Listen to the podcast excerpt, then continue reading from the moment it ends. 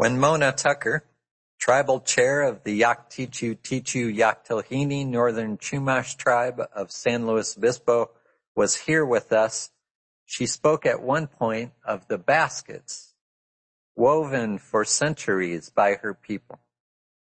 The amazing intricacy and symmetry of the designs. The skill and time that was taken to create such things. Why, she asked, why would someone take the time to first learn how to do this and then the time, skill, focus it must have taken to weave each basket to create such incredible images on an item that was, after all, for everyday use. And then she answered her own question. There's a story being told. There's a story being told with these images, with the process and the technique passed down through generations, with the basket itself. And if I remember correctly, she didn't say there was a story being told. She said there is a story being told. And I found myself captivated by that phrase. There's a story being told. It's true, isn't it? There's always a story being told and we are participating in it. And we also find ways to tell stories, the many stories of our own lives and the lives of others, and that is inherently a creative act. In this sense, there are not artists and non-artists, there are humans. You find art making in every culture, says Ellen Dissanayake. It's a genetically predisposed activity, much like language. It's a genetically predisposed activity. It comes with being human. That, I think, is what inspires us to think in stories and images and sounds. We create and tell stories because we experience life in stories. We tell stories from inside of a story we are living that may eventually become part of a story that is told by others who are also inside this story that holds us all. There's a story being told. And I am a character and you are a character, participants in this story. And my participation in it does not depend on if I am aware that I am in the story or not. I'm still a part of it. So I can live out each day thinking that the days of my life are just full of stuff. I can live out each day chasing to-do lists. I can live out each day full of frustration about this stuff that I think is the essence of life and treating people poorly who appear to get in my way as I strive to check off all the items on the never ending, always growing to-do list.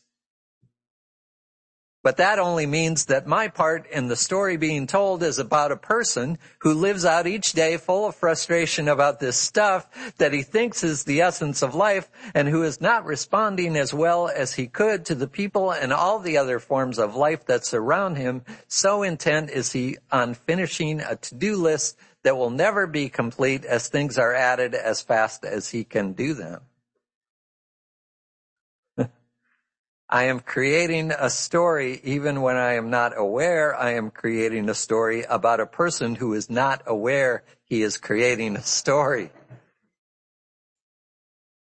And just raising that to awareness, comical as it is, it lightens my mood and changes my perspective. I don't need to beat myself up about it, but I can call myself back to the realization that there is a story being told. What do I want that story to be? What do I want my part in that story to be? What sort of creative, compassionate plot twist can I throw into these days full of stuff and lists and frustration? Because we all have those days, right? We all have those frustrating days in the everyday, day after day frame of mind when we don't notice the beauty around nor the beauty within us. We all have those days that are the equivalent of Vashti's angry dot.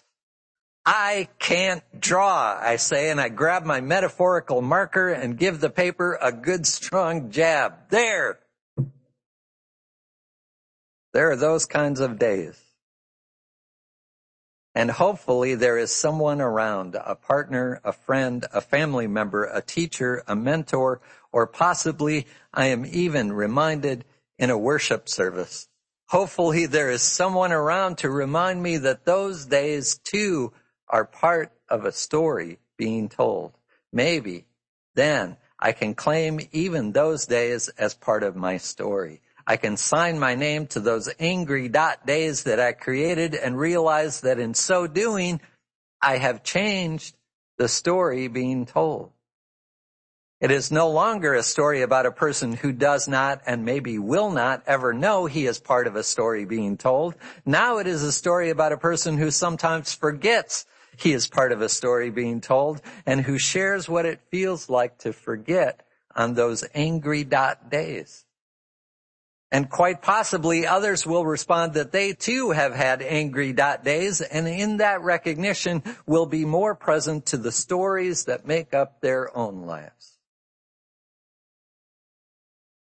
That angry dot day is part of the story being told and I get to choose what the next day, the new day, the next chapter, the next painting will look like. But how can I remember more often or forget less often that there is a story being told and that I am a creative participant in this story? We have those moments, the birth of a child, the death of a loved one, some disruption in our lives, some particularly striking encounter with the natural world, the ocean, a starry night, a deep conversation with someone close, looking through old photos. Any and all of these can remind me of the story being told, but often that reminder comes with some regret for all the days I haven't carried that awareness. And sometimes life stuff even overtakes these experiences and events. So how can I remember more often or forget less often that I am helping to tell a story? And that brings me back to the baskets that Mona spoke about. Practical, everyday items and also through the artistry of the makers, profoundly beautiful reminders of a story being told. It brings me back to the reading where Ellen Dissanayake defined art as a behavior and came up with a two-word phrase that captured the activity in its broadest permutations. Making special. We don't have a verb to art, but what are artists, dancers, poets doing, she says? They're taking the ordinary and making it special. You create a bowl out of mud, but you don't leave it ordinary. You make it special by engraving a pattern or figures on it. A poet takes ordinary words and makes them special. An artist places an activity or an artifact in a realm different from the everyday. And by taking the ordinary and making it special, art reminds me of how special the ordinary is. Reminds me that every moment awaits our creative response to what is, our creative participation in the story being told. And listen, I know, believe, believe me, I know that it is important to do things on a to-do list, which is why they ended up on the list, presumably. And I know, believe me, I know that life can be full of stuff that does need to be addressed. Yes, that is part of the story of our lives, but remembering that there is a story being told and that I am a creative participant in that story grounds me in something deeper that helps guide me through all the to-dos and all of the stuff. It keeps the question in front of me, what is the story being told in this moment?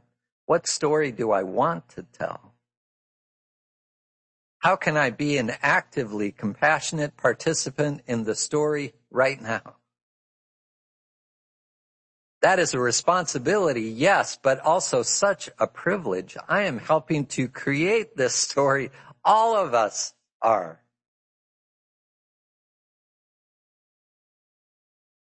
And the best I can hope is that when I finish each day, as I review what I have done, how I have responded, what I have helped to create, the best I can hope is that I will not flinch or hesitate a bit when I hear a voice saying, okay, now, sign it.